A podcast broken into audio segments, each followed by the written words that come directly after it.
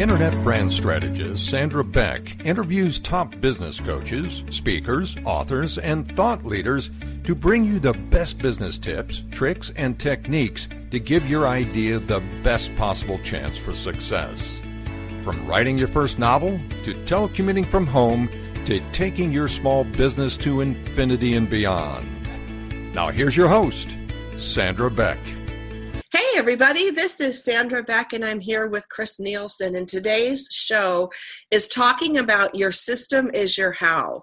And one of the things that I found over the years is that systems for me work really well with structured work, they don't work that great with creativity. And um, I want to talk to Chris today about systems because you know we have systems everywhere. We have systems in our school districts. We have systems in our businesses. We have systems with our customers you know production lines are systems. But we do a lot of repetitive work in our businesses. At least i do chris. And i find that systems in some respects make me feel in control and confident.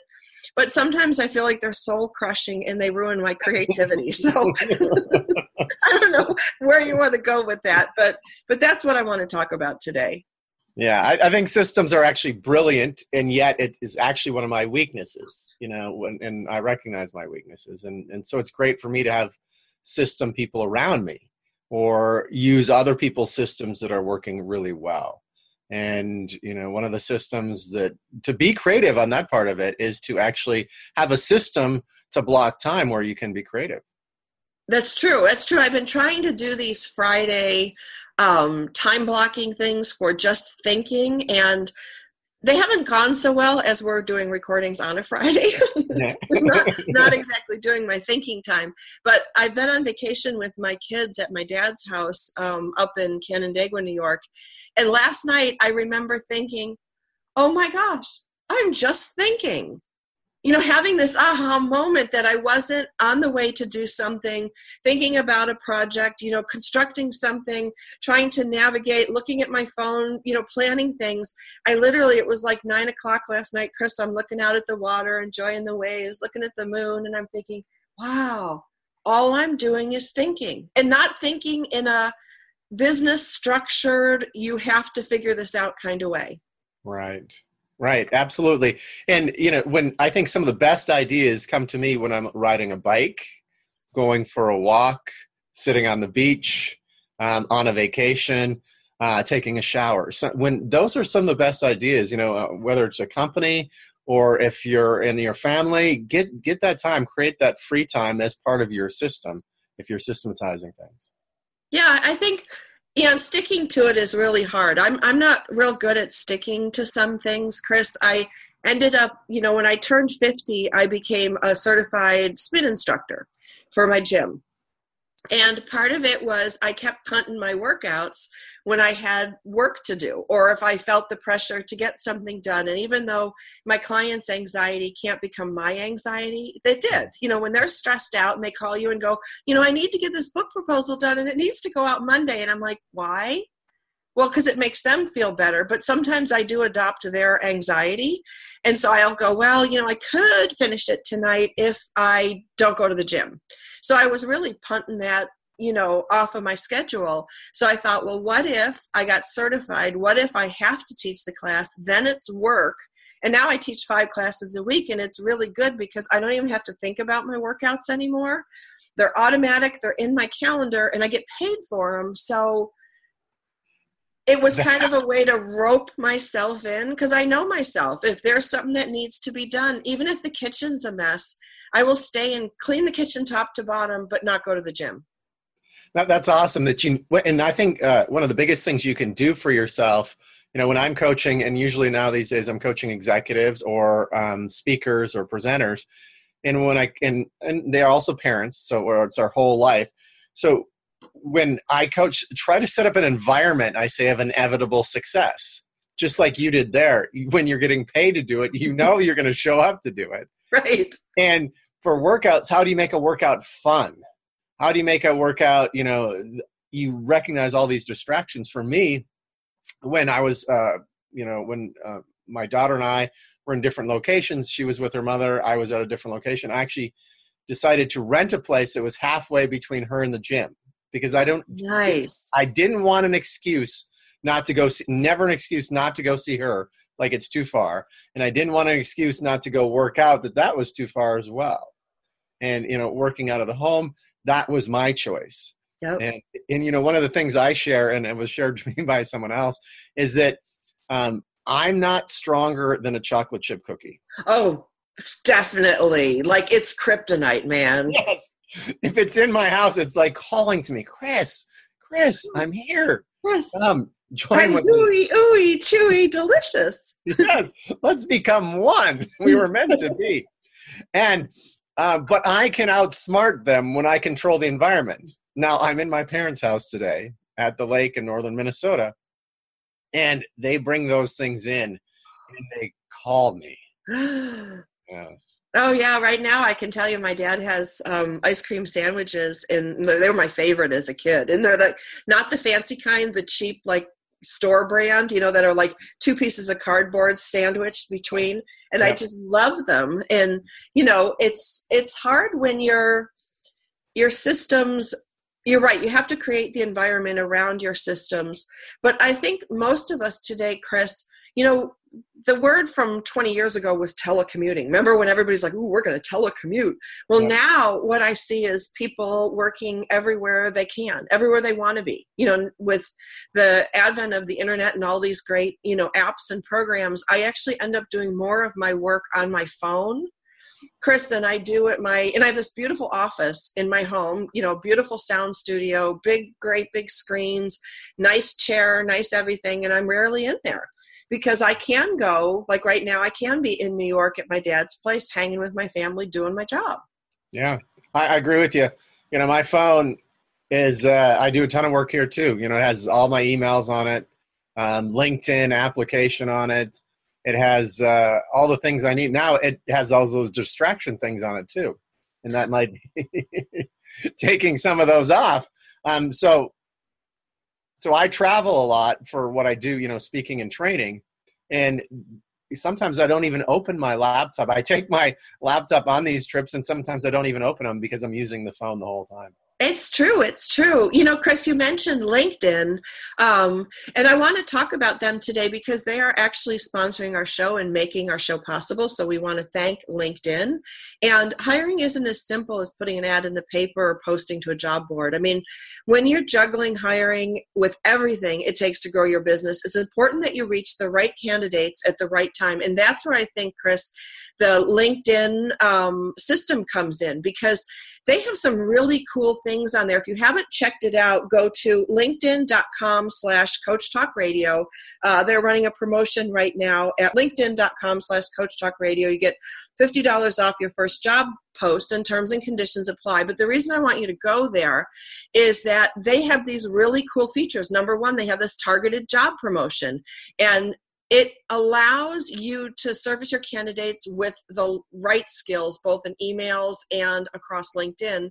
You also have these recommended matches and the recommended matches are really cool because it just makes your job so much easier.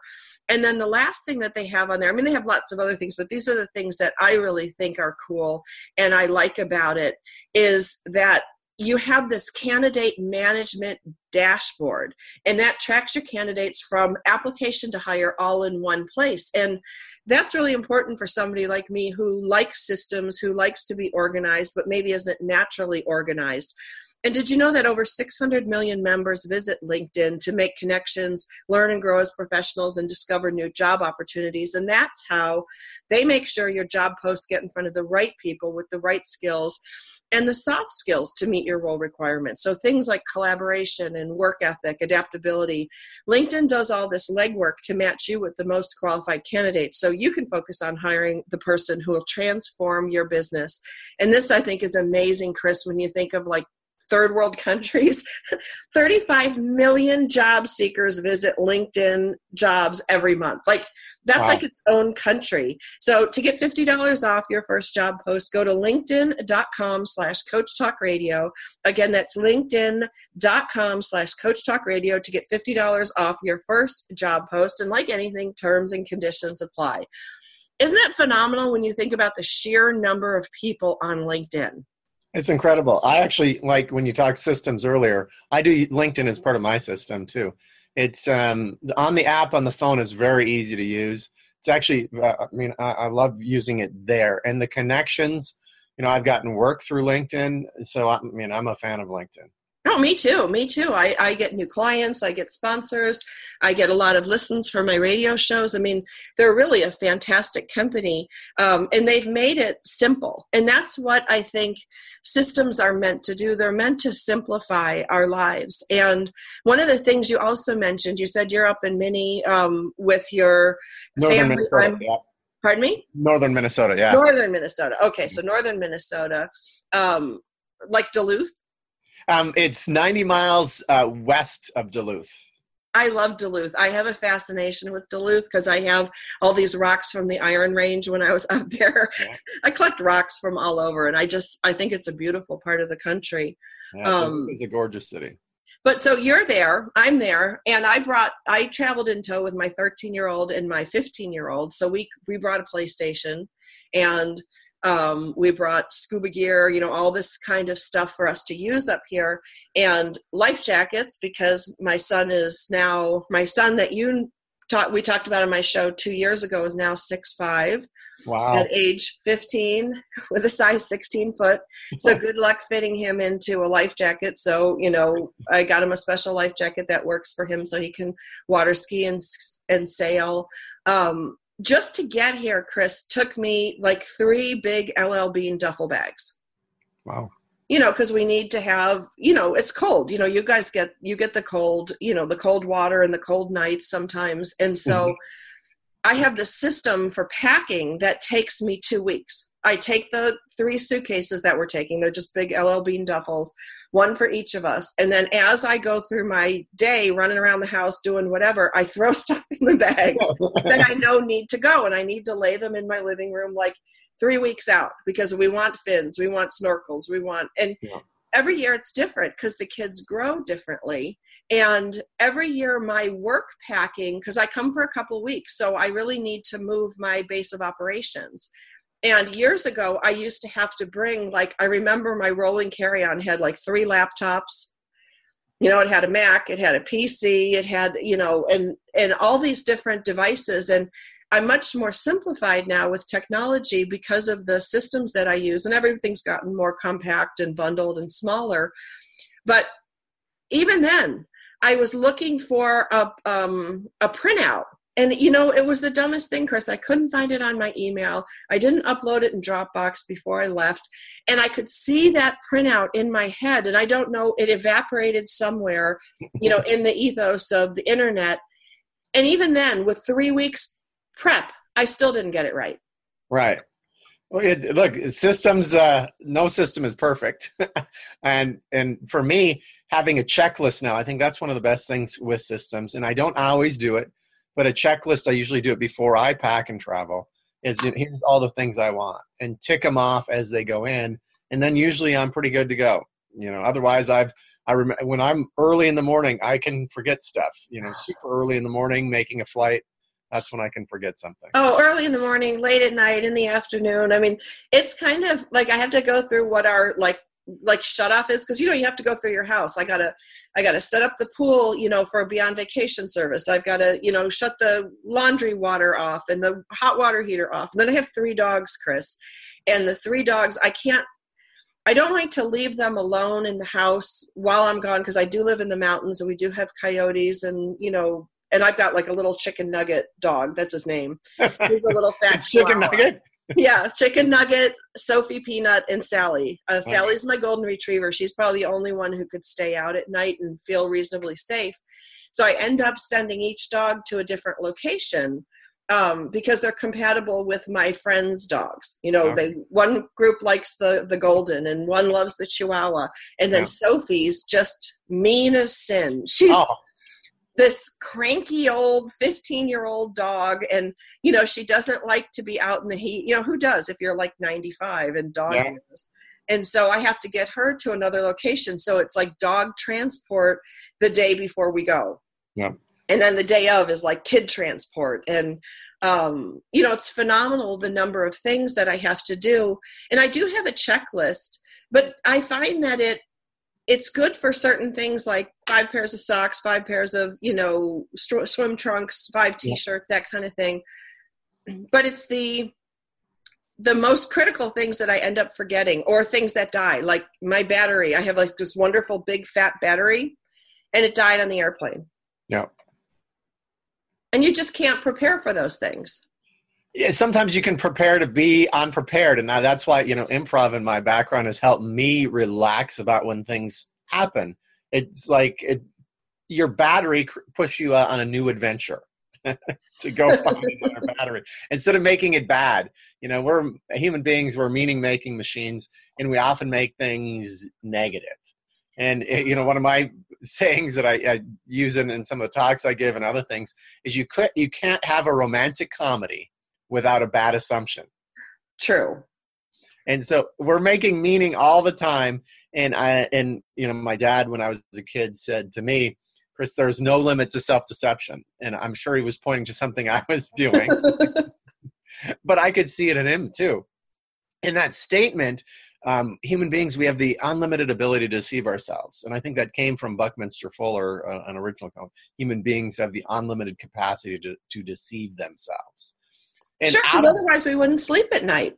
Out of that, I say this so now, if you're going to be delusional, and we're all pretty delusional in some way, at least be positively delusional. Yes, that's true. That's true. I mean, I think sometimes I look at them as a challenge, like, okay, I'm ready to go. Like, go ahead, universe, throw at me what you want. And then there's other times which I'm like, really? Like this, really?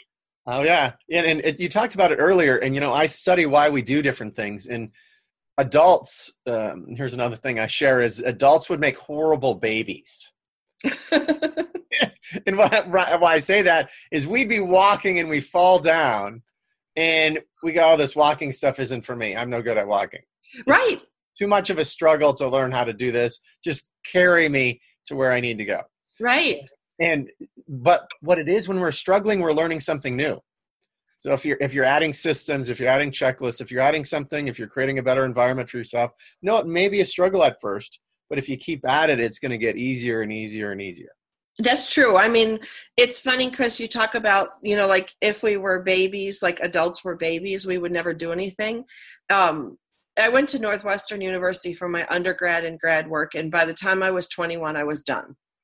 So I hadn't taken a real test in anything other than, you know, some little things that I wanted to take until I had to take this fitness instructor.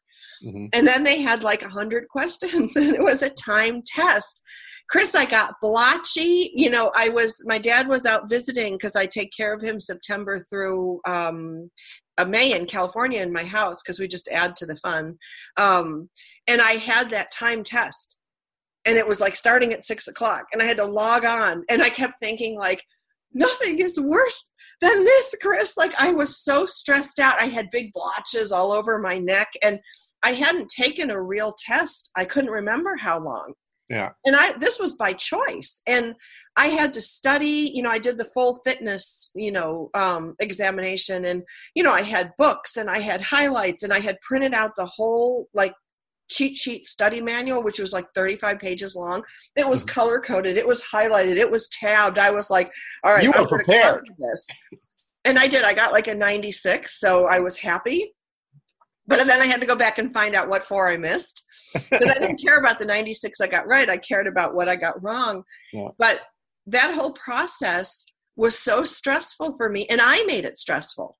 No one, no one was holding a gun to my head. It wasn't like my parents paid some big fat chunk of money for an education and I had to pass or I'd disgrace the family.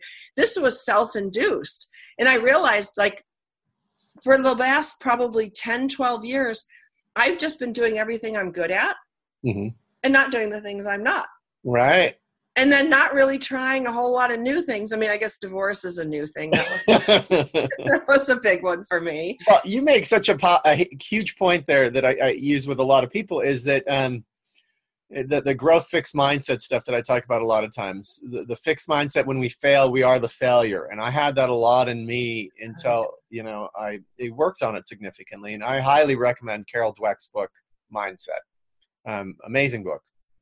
Um, it was life changing for me uh, to see that, you know, that I, I was really good test taker, but I'd be nervous pretty much every test I took um, because I realize if I fail, I'm the failure.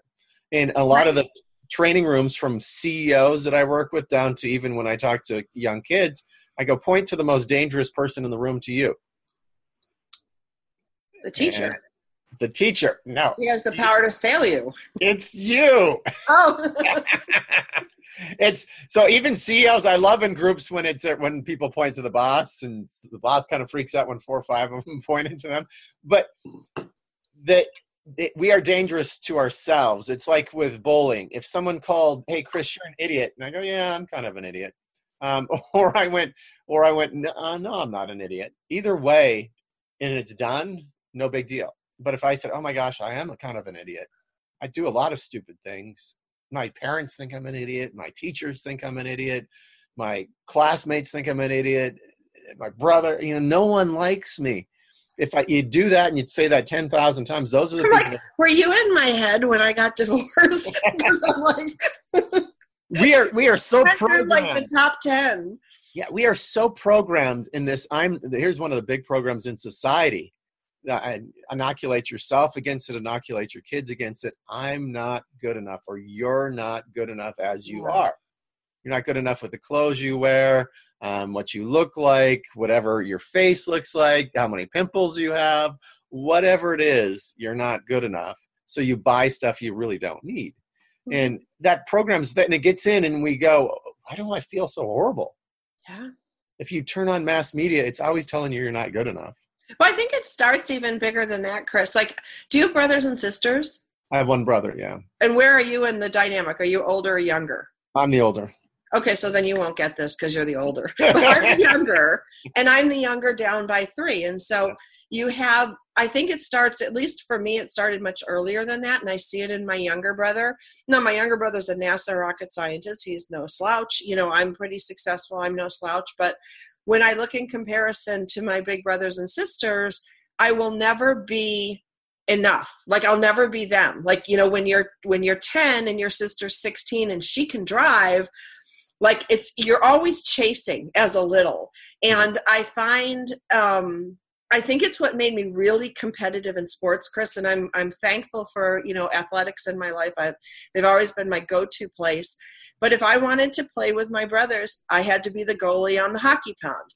If I wanted to play with them, I had to be the guard in basketball, just so they could run around me and feel good about themselves. So you know those things those dynamics i think start at play for some of us much younger even before like honestly chris i was raised in the sticks and then i went to northwestern was a big city experience for me and then from there went to work in beverly hills with some of the most rich famous successful people in the world and i i never felt as bad about myself as i did when i worked there because I didn't know there was anything wrong with the way I looked. I didn't know there was, you know, all these things, you know, kind of piled on. But I think for some of us, those ideas of you're not good enough or you're always playing catch up start much younger than just media. Oh, the the what I say this is even if you didn't show your kid any media, like let's say you had a household that was completely blacked out, as soon as they met another kid that experience it, they're going to get secondhand, I'm not good enough. Because they're going to go, oh, you're wearing those shoes to school? Those shoes aren't cool. You're wearing that shirt? That's so right. old. If even if you and plus parents, well-meaning parents were indoctrinated and I'm not good enough. Yeah. And unless you're fully conscious about it and i'm i work on it i'm not fully conscious about all the ways that it's, it's affected me um, unless you're going to get that all over the place. You get I'm not good enough from well-meaning parents out in the yeah. sticks with no media because we've been programmed in that same program. Unless you've pulled it out completely, and I don't know, maybe one human being on the planet that I know that maybe has done that, but I don't know anyone else that has done. You think it's just human nature? Is it just what we do, and we just have to be conscious of it? I, I the I'm not good enough program. I don't think it's human nature, but I could be wrong. I think it's pervasive now Um, I think to see differences in other human beings is human nature. I mean, part of our survival was, oh my gosh, it, it was dangerous to see someone different than you.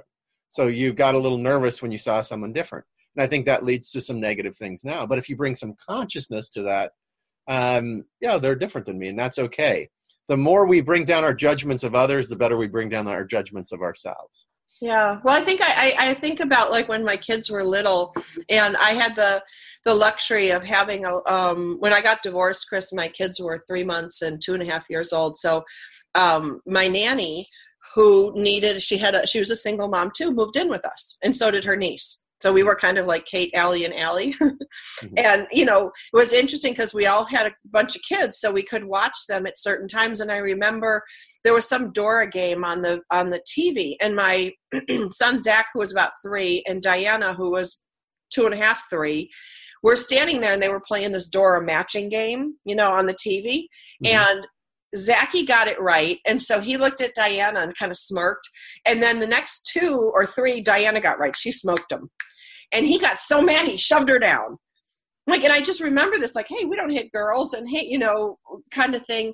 But it was that young that it was like, hey, you're better than me. I don't like that. Uh, yeah. Well, school puts us against each other. And, and you look at success in success from the dawn of time is because human beings work together. I mean, we're much more vulnerable than a lot of the other animals bears, lions, tigers right crocodiles. We're elephants we're way more vulnerable than them. Um, but it's because we work together as human beings we we thrived. Now school pits us against each other mm-hmm. for the most part except for school sports. That's when i think sometimes school sports or band or choir or um, some artistic thing where people work together that teaches sometimes better life skills in the school itself teaching you how to uh, compete against other kids in school. Mm-hmm. Because I love what this one college professor said there's no cheating in my class. And here's what I mean by cheating. If someone asks you for help and you don't help, that's cheating. if if you have you can open your book. That's not cheating. You know, if the answers are that my purpose is for you guys to learn and help each other. Right. Right. I you know, I had a very unpopular experience. I taught at USC for a couple years. And a lot of the teachers disagreed with what the the way I was teaching and I'm like I gave everybody I didn't hand it to them but I gave them very clear instructions of what would be on each test. And I need you to memorize it. Because it was a spit back class. You know it was more about you know spitting back knowledge rather than manipulating knowledge and making something new out of it. Mm-hmm. and they were like how come you're going to give them that information? And I'm like this is what's required for the class. This is what I expect them to master at the end. Yeah. I don't want them mastering something from chapter six that isn't in the required curriculum. You know, we're teaching towards a, you know, what are we teaching for? Are we teaching for knowledge? Are we teaching for grade? Are we teaching for, you know, what really because I designed the curriculum. So I designed the curriculum for what I wanted if if my students mastered all of these points and it was a business ethics class of all things. Mm-hmm. If they could master these things and, and have that awareness going on in life, I'm good with that. You yeah. get an A. Yeah. And so I ended up getting like 17 out of 25 students an A. Well, that's not the curve. Yeah. You know, that's not right. You can't have that. And I'm like, why would we purposely create a system? You know, we talk about systems isn't our educational system supposed to be something where when they talk about no kid left behind 100% a's? Like that's what we want. We want people to get 100% a's or master the information that we think that they need to especially in a business ethics class. Like i want everybody getting an a coming out there. I'm not going to unleash you guys on wall street. We saw what happened in like 1985 86 when you know people are unleashed without ethical consideration in our markets. Um, but that's where systems you know we have to examine our systems not only for ourselves but for the companies that we work with and work for. What are the systems really designed to do? And if they're designed to promote creativity to get people to want to come to work to give their best efforts that's not a lot of the systems that i see in play in a lot of companies today Yeah, you you made in what you said, you made a ton of great points that we could take a ton of tangents on. But what the one thing, the big thing that I get from that is that yeah, a lot of systems don't produce what we wanted to produce, yet we're so we marry ourselves to that system that we won't change it. Right. It's like I, I see businesses all the time. Um, and, and here's one of the areas that I teach too is um, we say we know that fail, le- failure leads to success. Can't succeed unless you're not willing. In, you're willing to fail. But most people aren't willing to fail. They don't own that. Businesses don't own it. CEOs don't own it. Especially CEOs when they reach a certain level of success, failing becomes even more dangerous. It seems to them. Right. Absolutely. And businesses don't create a systemized safety net for their employees to safely fail. Right. Now, now I'm not going to go to my airline pilot, you know, dare to fail today, or Yeah. my dentist, or whatever you're going to. So there's certain areas you don't want to you want to fail ahead of time, so you don't fail in the crucial moment. Like Right. fail in the simulator. Um, but create systems in your business or your life where it's safe. If it's in your life for your kids to fail, then they can really excel. Create systems in um, business where your employees can fail in creative ways, and you'll have amazingly innovative companies. Yeah. Well, I think you know my tech and my my um, military background. I wasn't in the military, but I worked with with the Marine Corps for 25 years, and I was also a military contractor. I like the idea of forced failure. You know, like when you're training fighter pilots, I don't know if you know what the dunker is. It's like a, it's a cockpit that's on a crane, and what they do is they put the pilots in there and they spin them around, and Mhm. then they plunge them into the deep end of a pool, and they are disoriented. And they have safety divers, rescue divers that are in there, but they literally whip this thing around and then it's dark and they plunge it in the deep end of a pool and the pilots have to extricate themselves get themselves out of the cockpit you know and so they they train them to crash Yeah. and there's a lot of wisdom in that because you know you think of Sully who landed. I come from a family of pilots, so you, I could go on with like airline war, but but you look at Sully who landed the plane on the Hudson when everybody said he couldn't. You know, it's statistically impossible. Well, apparently not. And you know, you can go back to the 10 minute mile or 5 minute mile or 4 minute mile, all these things that you know we think are not but one of the things I think that working in technology for me has done, it has made failure just another outcome. Because especially in tech, Chris, you know, and I have a tech background, that's really what my skill set is. Um, when you fail in a program, you often create a new program. you create a new, you know, you go back to the chocolate chip cookie, you know, Yeah. the chocolate chip cookie, one of the greatest failures in history. Um, but a lot of our failures are just an unexpected outcome or a different outcome than what we were seeking. Doesn't mean they're good and bad. And I have sold templates that I've created for clients that were abject failures. One of my best selling templates that I created um, many years ago for a company who hated it. They fired me. They thought it was terrible. So i put it on you know one of these resellers and i've made like i don't know 15 18000 dollars on this ugly awful template you know that nobody liked. So i could have gotten the five or six grand from the company initially or i could continue to make money in residuals every time people buy this. Like so how do you define that as a failure at the moment it was a failure when I got fired and I was insulted and I walked away like, you know, feeling like a whipped dog.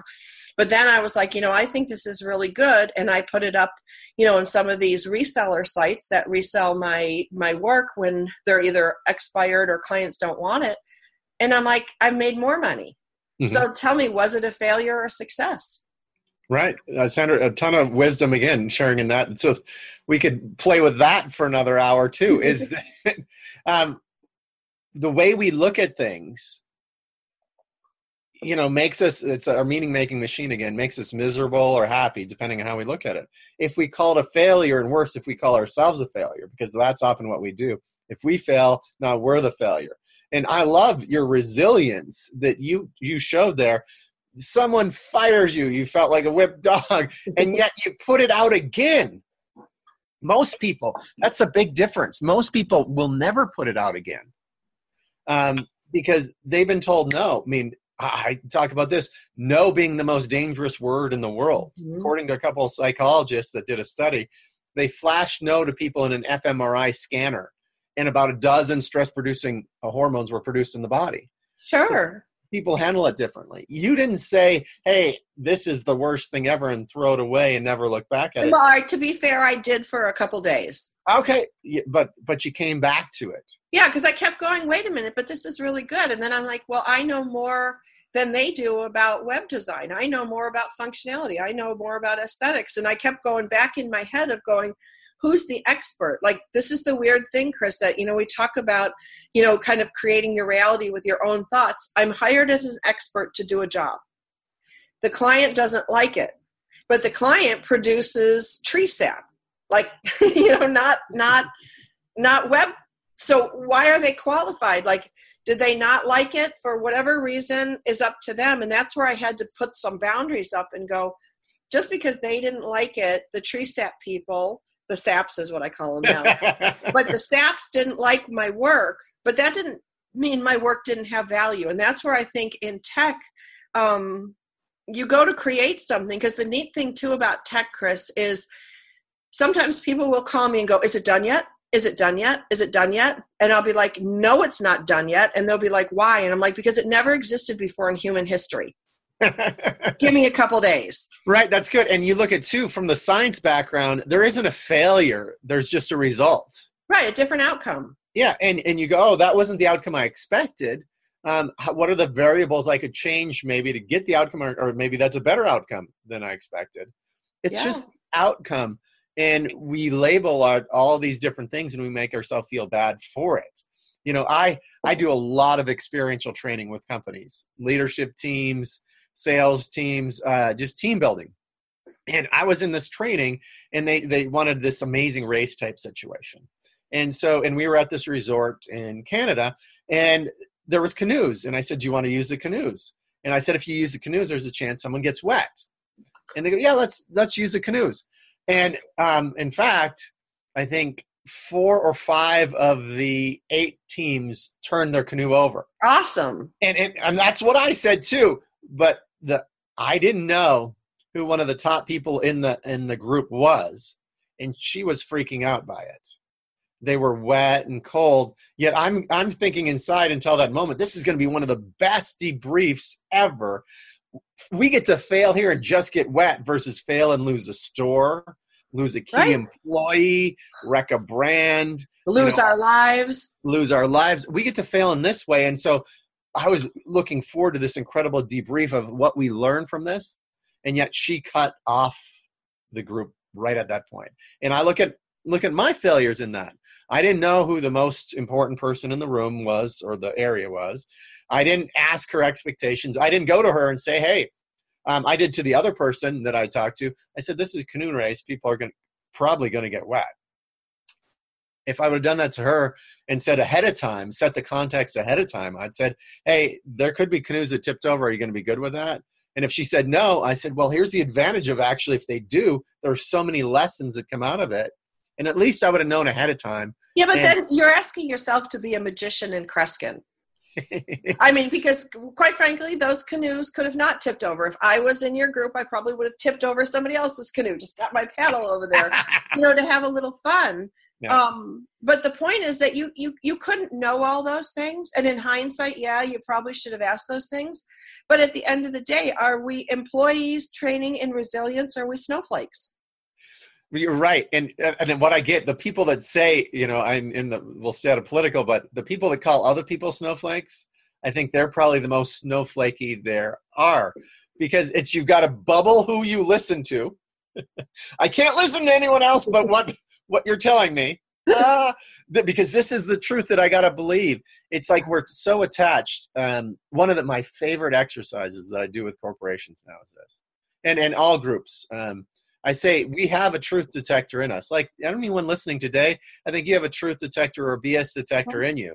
And you go, oh, I don't like what Chris is saying right there.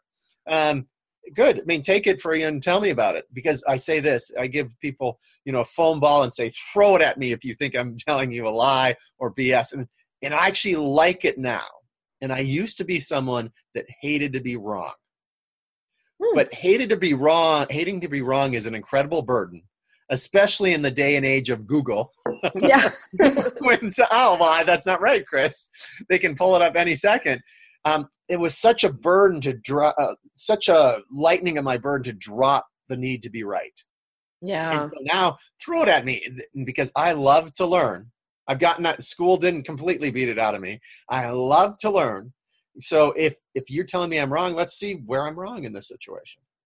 See, I think that's so cool because we all have these these things in us that are really hard for us. For me, Chris, it's and I tell this, you know, like now I can own it. I couldn't own it when I was younger because I was more embarrassed by it. Um, but I'm me and my kids are tested on the spectrum for Asperger's. Mm-hmm. So now it's okay to have it, you know, 10, 12 years ago, not so okay. Um, and so now I get to tell my clients up front, and this is my opening spiel. I'm like, look, I don't mean to hurt your feelings. I don't mean to be rude. A lot of times, if you ask me something and you ask me off the cuff, I'm not going to have time to prepare it to make it nice for you. And I don't mean anything by it. I've made a general cry you know it's just it's just the way i'm built it's just the way i'm made and if you can work with me that way then i can do a better job for you because i found chris especially in tech tech people can sometimes talk over people's heads or or be really rude i mean honestly we live in our own little computer world and it was a big deal for me to come on the radio um and i like it because i can't see people most of the time i do better that way and if I don't have to worry about hurting your feelings, I can do a much better job. But that burden of going, how am I going to say this? How am I going to put place this? You know that your stuff sucks and it's not going to work, and there's no hope of fixing it. So let's just kill it now and start over. Mm-hmm. You know, people don't want to hear that. Some people do, but ninety percent of them cry. right, and I say this too.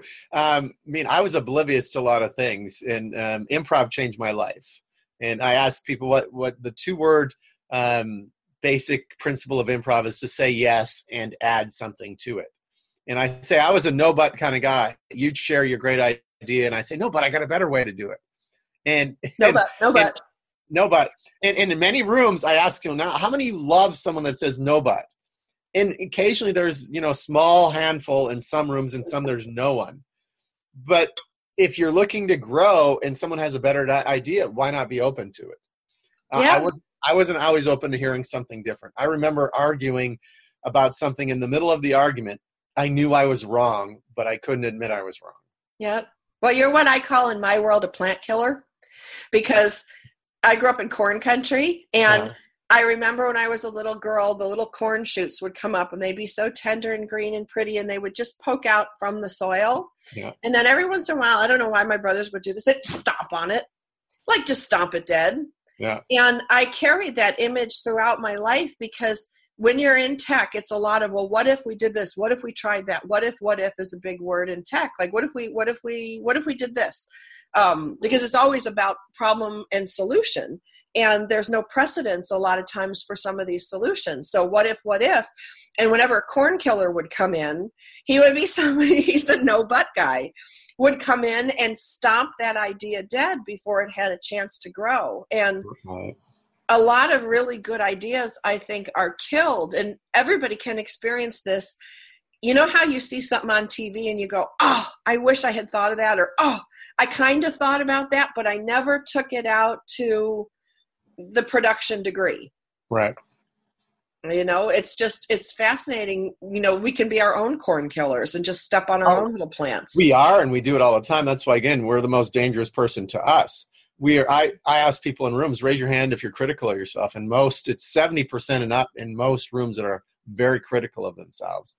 And you're right. In tech, you want to create an environment again, a safe environment where people can risk and fail and and if they, if you do that innovation is going to happen you know one of my new talks is innovate or die because they're predicting that a big chunk of the fortune 500 companies are going to be gone in 10 years i believe it because they're not going to innovate fast enough because we're in the world of artificial intelligence robotics things are moving su- such a rapid pace Well, and you have to be able to fail. Like, I know a lot of people talk about tech people being so insecure and so nerdy and introverted and whatever.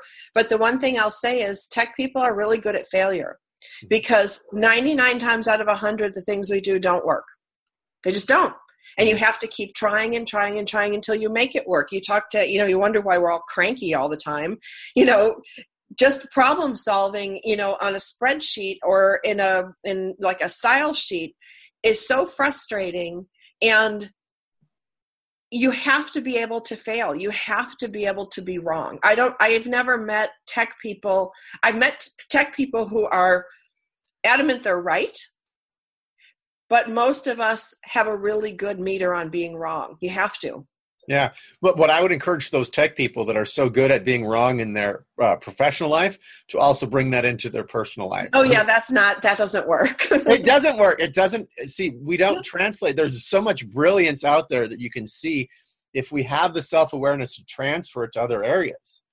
If you allow yourself to be wrong in all kinds of areas and other people to be wrong, um, bring that compassion. And it, the one thing I think will change the world: self compassion. Yeah you know if you are start being nice to yourself it's easier to be nice to other people true because we're judging ourselves as constantly being wrong and it's you know even judging comparison uh making comparisons to other people that makes us miserable unless we're people walk in the room and i used to walk in a room go oh, i think i'm better than that person and that person that person or i'm not as good as that person i'm not as and it would change how i feel versus walking into the room making no comparisons, being comfortable with who I am right now. That was powerful. Wow. See, and I would walk in the room and go, "Oh my god, I hope they don't find out what I'm really like." well, people do that too. And you know, what for for that I go to make a connection and this is one of my I call it compass questions. It points you to what's really important. And it works in leadership, it works in every relationship. Are you connecting or are you disconnecting? Right. When we're connected to someone, they want to go the extra mile or 10 miles for us. But when we're disconnected, sometimes they'll do the exact opposite, even if it would benefit them to do what we're asking sure. them. Sure. So, Chris, um, I'm going to ask you to let our listeners know how they can find out more about you, how they can hire you, and then I'm going to leave you just with this last thing. Tech people work with computers for a reason.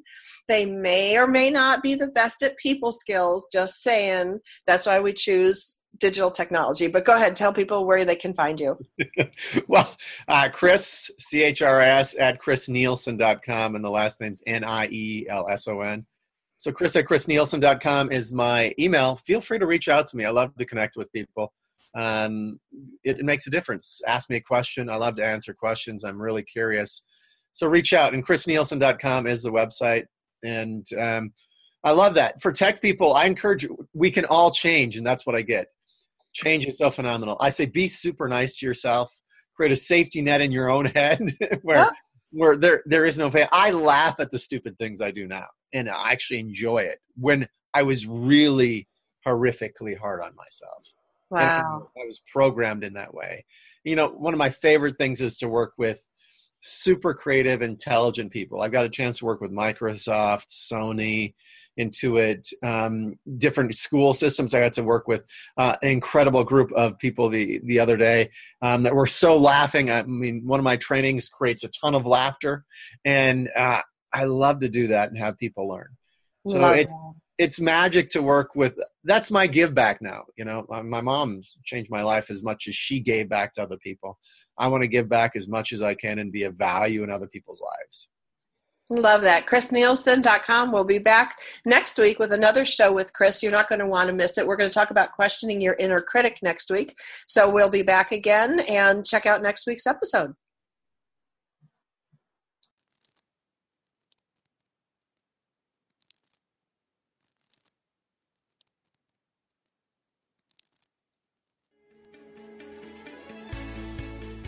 On behalf of Sandra Beck, we want you to get out there today to make more money with less time and effort so you can live the life you want. Tune in next week for more tips, tricks, and techniques on Coach